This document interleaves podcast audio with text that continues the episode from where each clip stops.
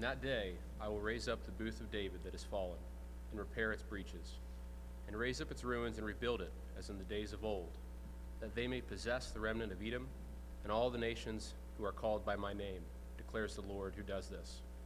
Behold, the days are coming, declares the Lord, when the plowman shall overtake the reaper, and the treader of grapes him who sows the seed.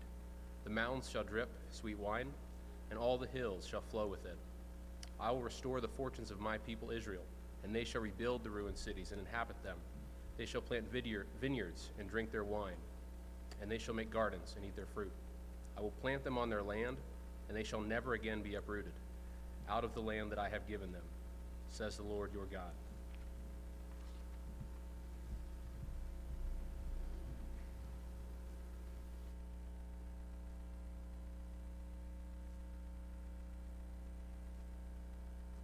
Good morning once again. Uh, we're happy that you're here with us today, uh, this Memorial Day weekend. And, uh, and finally, in our, our month series, we have some good news.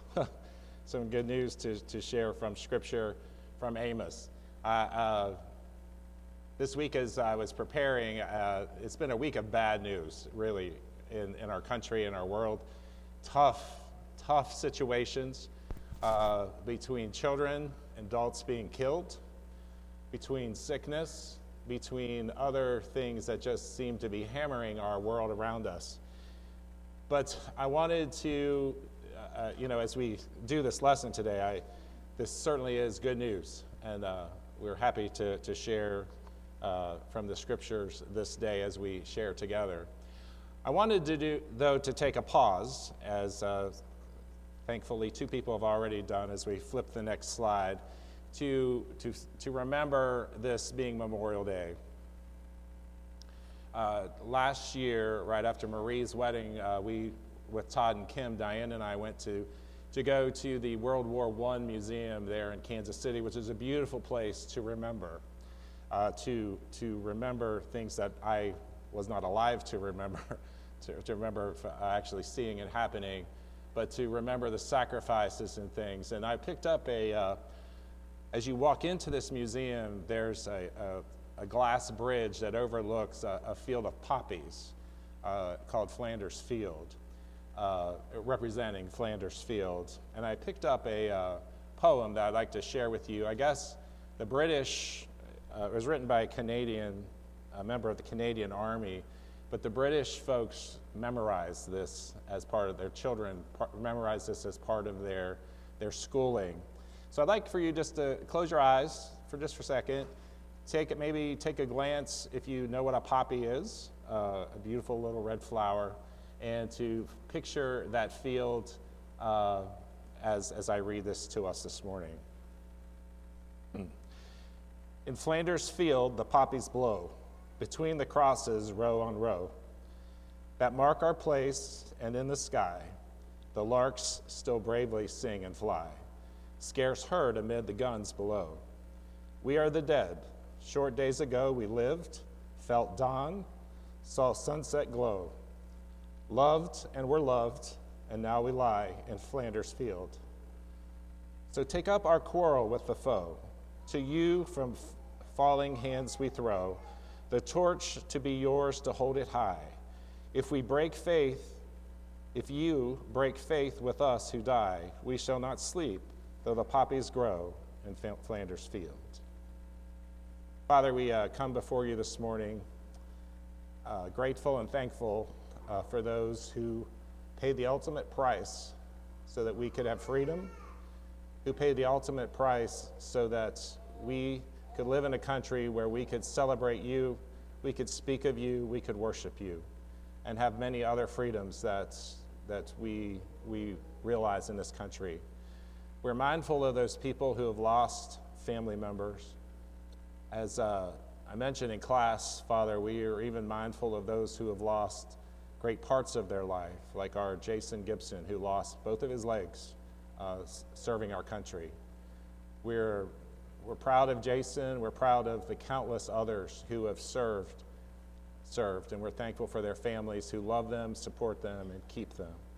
So, Father, help us never forget. Help us never to forget to carry that torch. Help us never to make them feel like their sacrifice was in vain. Much like as, as was said just earlier, Dan sh- shared with us about um, keeping your light and your torch going as well. Help us always to be mindful of the, the responsibility we have to fight the good fight and to keep the faith. Father, we're grateful for those who we recognize this weekend and help us, help us to be mindful of that as we, as we live and love and, and share in our country this weekend. In Jesus' name, amen. I would like to, uh, uh, one quick thing about the, the summer series. There are books in the foyer. If you haven't picked yours up yet, go ahead and pick that up as we will be starting, starting this week with the series. Um, so it's not all bad news. Uh, we've had a couple weeks of, of bad news from Scripture, bad news from the prophet Amos, who had the opportunity and the duty to share bad news with people. Um, I always, uh, bad news is never easy to share. There's a couple people who are former members here. When something happens to members here, and I call them, when they see my number pop up, they sadly know that I'm calling with bad news of, of someone who's passed on or some, something that, that has happened. Because I would like them to hear it from, from us instead of through an email or something else. Um, you always hear about that knock at the door with the policeman or the state highway patrolman who comes to your door and tells you that something horrid has happened to your family. That happened to our family. Uh, we were on vacation in the Florida Keys, and my brother Mike had just left to drive back. And it was about three in the morning, and uh, I was in, my brother and I was in a tent. My parents were in the motorhome, and we heard this uh, thing pull into the drive, pull up into our campsite, and we heard the radio. Uh, we heard the, the police radio, and then there was the pound on the door. Uh, my brother had been in a, a pretty, pretty bad accident on the, on the uh, key, on the uh, A1A uh, Keys Road, and uh, they were telling us, and we were grateful. You held your breath because you didn't know what was coming out of their mouth. Thankfully, he's been in a wreck. He's in a hospital. He's going to be okay. But he needed to get hold of. That was before cell phones. Many of you have no idea what that means. Do not have a cell phone. But, uh, but that news, that bearing of bad news, can be a very difficult thing. And so Amos was charged with that. And I'm sure, as, as, uh, as Caleb has mentioned several times during the last month, he probably just wanted to go back to farming. He just wanted to go back to his house, go back to doing what, what he had to do instead of sharing what he was having to share because God had put it on him to, to do so. Israel could have hope not because of who they were, but because of who God is. This kind of goes about with what we studied in class this morning about God living within us. It's not about us. It's not about anything that you or I can do, but it's about God living within us. And Amos, in this chapter, in verse 5, he focuses on the sovereignty of God. He focuses on God's ability to seek out those who he wanted to preserve. God has never desired to wipe everybody off of the face of the earth. But he always had this remnant. He always had this group of people who he made a promise to and he would not go against his promise. Israel's faith had degenerated until God was a little more than a cult deity. He was nothing to most people. Their vision of God was too small, it was too limited, and too constricted. And as I think about us today, how many of us, how many of us have our faith that is too small, too constricted, and too limited to, to, to make any difference in our world? There used to be a song about putting God in a little box. Putting, I can't even, I was trying to remember it this morning, but I, I know I haven't led it here, so I was not going to try to lead it this morning. But it's about putting God in a little box and keeping him safe. God does not want to be in a box. God wants to be out and about, and he wants to be in our lives in a big, big way. So I invite you this morning to turn to, to Amos chapter 9 and open it up as we read through some of it and then refer back to some of it. Back in Amos chapter 9, it says, I saw the Lord standing by the altar, and he said, Strike the tops of the pillars so that the thresholds shake. Bring them down on the heads of all the people. Those who are left I will kill with the sword. Not one of them will get away, none of them will escape. Though they dig down to the depths below, from there my hand will take them. Though they climb up to the heavens above, uh, from there I will bring them down. There's no hiding from God. Verse number three, it says, Though they hide themselves on the top of Carmel, there I will hunt them down and seize them. Though they hide from my eyes at the bottom of the sea, there I will command a serpent to bite them. Though they are driven into exile by their enemies, they will, there I will command that sword to slay, slay them. I will keep my eye on them for harm and not for good. The Lord, the Lord Almighty, He touches the earth and it melts, and all who live in it mourn. And the whole land rises like the Nile and then sinks like the river of Egypt. He builds his lofty palace in the heaven, and he sets its foundations on the earth. And he calls for the waters of the sea and pours them out over the face of the land, and the Lord is his name. Are not you Israelites the same to me as the Cushites, declares the Lord? Did I not bring up Israel from Egypt, the Philistines, the Caphtor, and the Arameans from Kir? Surely the eyes of the sovereign Lord are on the sinful kingdom. I will destroy it from the face of the earth, yet, yet, I will not totally destroy the descendants of Jacob, declares the Lord. For I will give the command, and I will shake the people of Israel among the nations as the grain is shaken in a sieve, and not a pebble will reach the ground. And all the sinners among my people will die by the sword, all those who say, Disaster will not overtake or meet us. That hymn, those words of, of, that shows us that God controls the universe and doles his judgment out upon the nations. But, but many of them and many of us wrongly assume that this judgment would always benefit us and harm others. Do we not think that yet today? That when we hear warnings and things that, that will, will benefit us and harm others, you will get yours for what you do when you break the law. And meanwhile, I will be okay because I don't break the law. We we, we mistakenly believe that. And now we have to realize the, the wrath of which God speaks. So there's so much bad news. I'm, I'm kind of careful of my graphics that I use. Last time I had a lion on my uh, graphic, and every time it popped up, Samuel would roar. so I'm hoping that this next slide doesn't cause any, any problems this morning. I'm hoping not. Uh, but there's so much bad news, and so many times we we struggle. We struggle with bad news because sometimes it is, it is overwhelming. There's a story of a family consisting of a father, mother, and a young son, and, and, the, and an even younger daughter. They visited the Carl, Carlsbad caverns, caverns in New Mexico on their vacation. And while exploring the cavern they, on the guided tour, the guide turned the lights off to show how dark it was beneath the surface of the earth. Out of the darkness came two sounds the gasp of a little girl who was caught by surprise by the sudden darkness, and the comforting words of her older brother Don't worry, sis, there's someone here who knows how to turn the lights on. And that was Amos's words to the people of, of his day in the shadow of the message. Dark days are ahead, but then he added, Don't worry, there's someone who knows how to turn the lights on. I think we have to remember that. We have to remember in our dark times that there is a God that God is in control and we must learn and trust Him.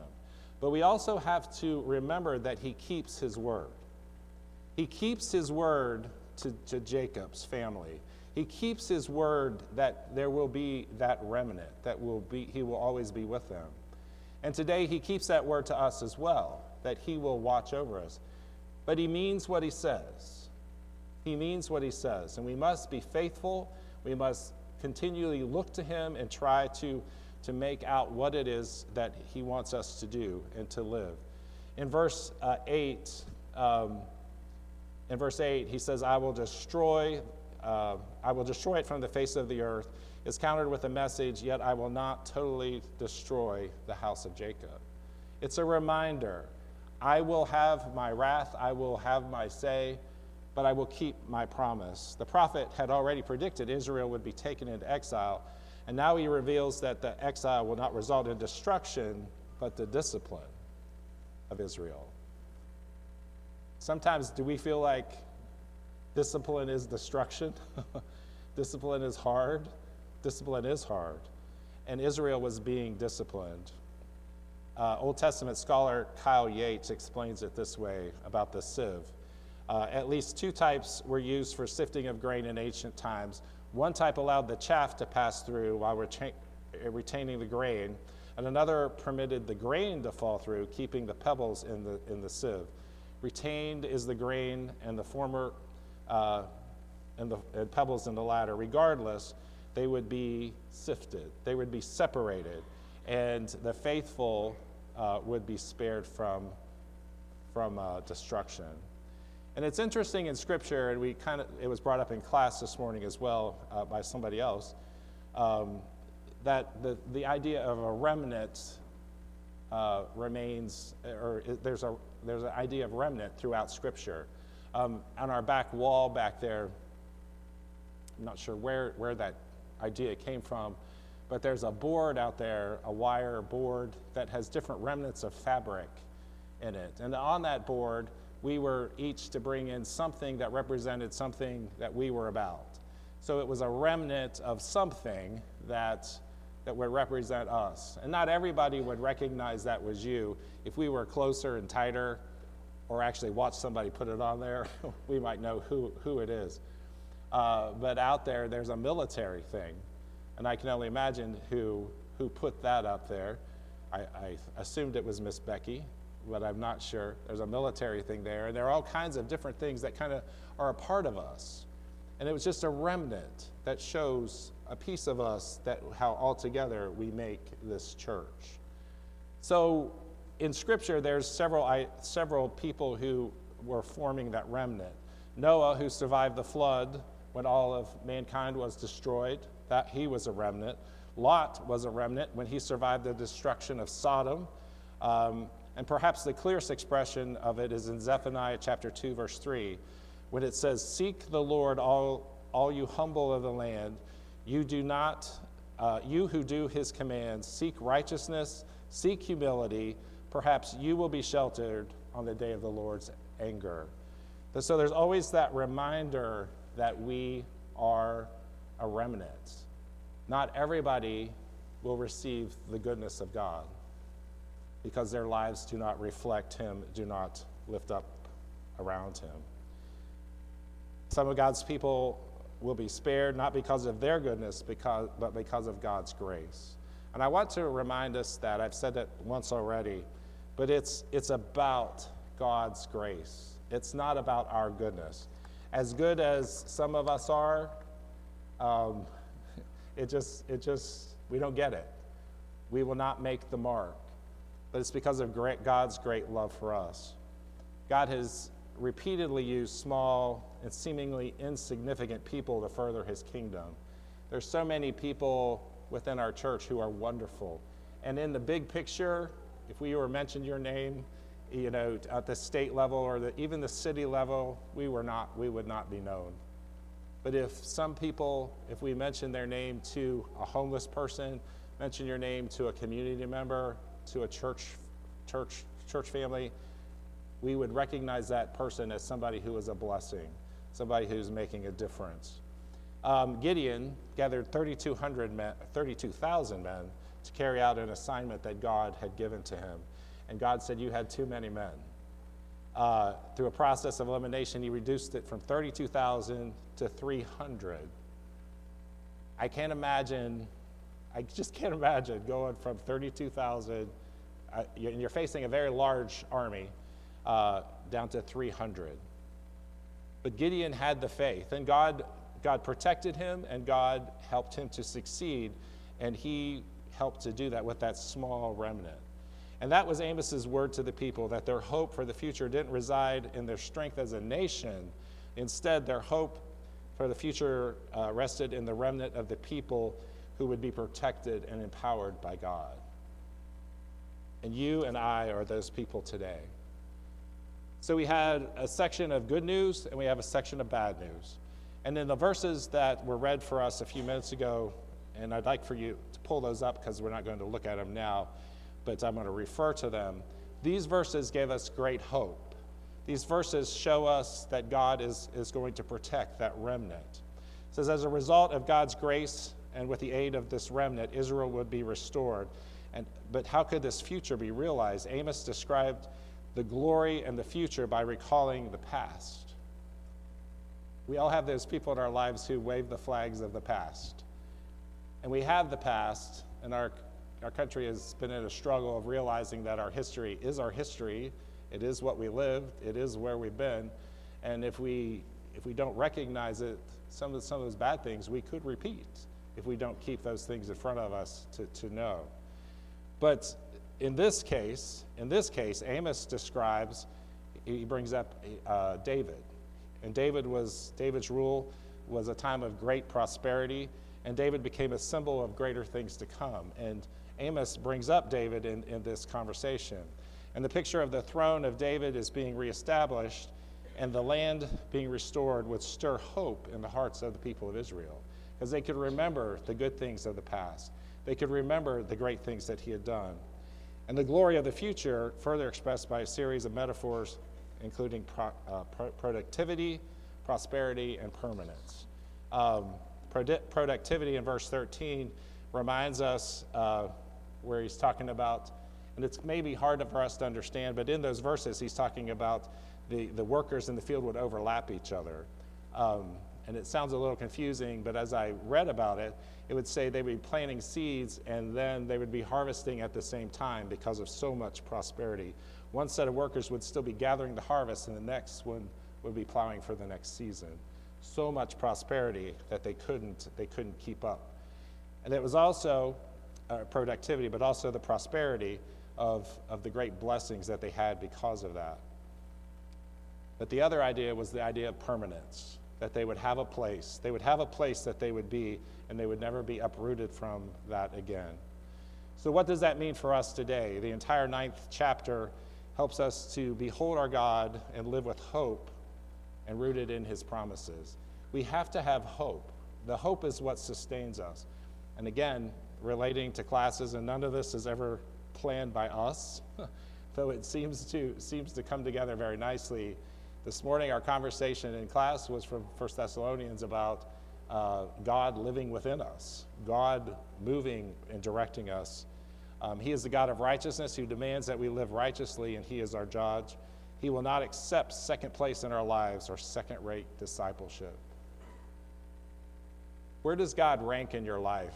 Where does living for Him rank in your life? Is He the center of your focus? Is He the center of all your decisions? Of your goals, of your productivity? Is he the center of that, or is he second rate? I ask you to look at that. I ask you to look at that in your life in regards to your family, to your children, to your activities. Is God second rate, or, or is he the priority? If he is not the priority, he's not where he wants to be. And you and I, if He is not our priority, we will make mistakes that will hinder our, our uh, witness to the world around us. And so you and I need to make sure that He is that top spot, top spot in our life, not second place. His, he promises that there will be an accounting not only at the end of our physical lives, but every day in life. Not only at the end are we accountable, but every day. And again, in, uh, again in class today, I, I, shared a story, and I think we maybe shared it in our small group as well, but uh, of being at the post office recently and 15 minutes to go, and uh, 15 minutes till close, and the guy is arguing with me for five of those minutes that I brought too much too late to get it done before he got off his shift. And uh, I said, Well, I was here at 17 till, you don't close till 8 o'clock. And if you would, would stop complaining and start doing my stuff, we probably could get it done. But I was trying to be very nice because on each of those, on those envelopes, the big envelopes, was the Spring Road Church of Christ return address level, label. So I was reminded, even though I was pretty frustrated, uh, I was reminded of who I was, who I was representing, and if I started going down the wrong road, that was going to be a bad reflection, not only on this church, but on my God. So I am thankful for the, that accountability that helped me in that situation. Just do your job, please. And when he finally did it, it was like five minutes and he was done with all nine envelopes. But it was an opportunity for me to remember to keep my, my words and my attitude at a decent, in a, a respectful manner. And uh, I, I've always told Diane and Kelly if I ever get arrested, it'll be in a post office because of, I always have a struggle at the post office. Uh, it's just, I don't know what it is. Anyway, but we are accountable, and each day, not only at the end of our lives, but you know, during, during this life here. So we have to, Amos brought us a renewed awareness of the cost of being chosen. We have been called to be saints, God's holy people, and we have been appointed to live holy and righteous lives. And he realizes that we can't do it on our own without God. We need God.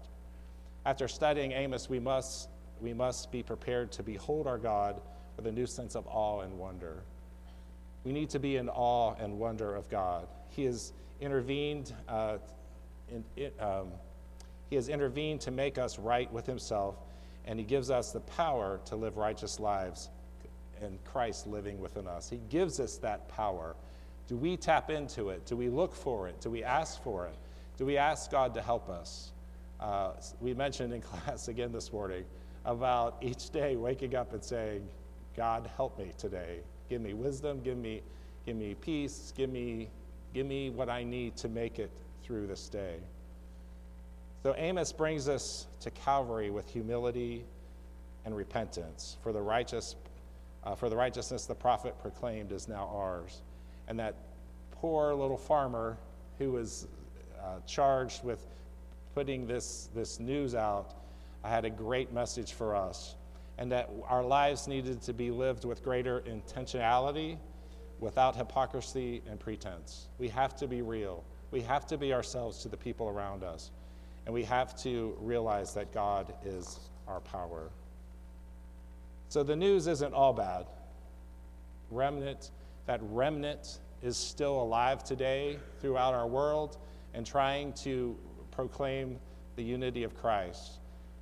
As we look at uh, our last slide, I wanted us to jump into Romans chapter 6 to, to finish our time. Because this is our reminder, this is our reminder for us today that we have to live lives that, that show that Christ is in us. Romans chapter 6, I'd like to read um, 1 through 13. It says, So what, what shall we say then? Shall we go on sinning that grace may increase? By no means. We. Um, we, um, there's a missing mark there. Uh, we have died to sin. How can we live in it any longer? Or don't you know that all of us who were baptized into Christ were baptized into his death? We were therefore buried with him through the baptism into death, so that just as Christ was raised from the dead, and through the glory of the Father, we may, may too have a new life. For if we have been united with him in, in, a death like his, we will certainly also be united with him in a resurrection like him, like his. For we know that our old self was crucified with him, that the body ruled by sin might be done away with, and that we should no longer be slaves to sin, because anyone who has died has died, has been set free from sin. Verse 8. Now, if we died with Christ, we believe that we will also live with him. For we know that Christ was raised from the dead, and he cannot die again. Death no longer has mastery over him. The death he died, he died to sin once for all. And the, but the life that he lives, he lives to God. In the same way, count yourselves dead to sin, but alive to Christ. Therefore, do not let sin reign in your mortal body, so that, that you obey its evil desires. Do not offer any part of yourself to sin as an inter- instrument of wickedness, but rather offer yourselves to God as those who have been bought, brought from death to life, and offer every part of yourself as an instrument of righteousness. For sin shall no longer be your master, because you are not under the law, but under grace. Sin is no longer our master. God is our master. And you and I must live each day trying our best to keep our eyes focused on Him so we can continue that remnant. I pray to God that we are not the last of the remnant of folks who seek Christ. But it's up to God and it's up to you and I to spread that word of Christ so that remnant increases. We only have a short time to live here. A short time. And this, this church kind of makes us liars from time to time because we have several 90s and 97s in our church. But at most, 100 years to live. What beautiful lives we have opportunity to give and to live, to be a witness for what God has done for us. So the question is, as we finish this up, will you continue to be that remnant? Will you continue to be those ones that are focused on Christ, looking to Him, letting Him fill you and guide you and lead you? Or are you going to continue to minimize what God can do for you? Are you going to limit what He can do for you and go off on your own and do what you want to do? My encouragement is that you would keep your eyes on Him, that you would continue to follow Him, that you would let Him lead you, and that He would, when He brings you to it, that He will lead you through it. He will, he will be there for you, no matter what it is in your life. Life is, is life is long, and life is a little crazy, and sometimes a lot crazy. So we need to keep our eyes focused. And we need to listen to those people who seem to be sometimes unimportant and unvaluable to us. Listen to those people to help find our way because if those people are of Christ, they will guide us in a great way. And that could be anybody, literally anybody. So I encourage you listen to the Word of God, make sure that it's true, and follow it with all of your heart. And I encourage you to do that each day. Today, if you are, are not a Christian, I would encourage you to, to have some of those conversations about what that means, about turning your life over to Christ, to live for Him each day, to rise each day, to make it your goal to live for Him and to be an example to the world around you. If you are a Christian who is struggling and your life seems to be filled with bad, hard news, and you can't get out of the cycle, I would encourage you to pray. I would encourage you to tap into that power that Christ offers you. He offers you such incredible, immense power to, to get through life. All we have to do is ask, seek, and knock, and it will be open to us. So I encourage you, whatever your needs would be, if you would like to make those public, you can come forward as we stand and sing, or you can let, let it be known to any of us. But most of all, let Him lead you, let Him guide you, and hold on to Him because He is able to deliver us. Let us stand.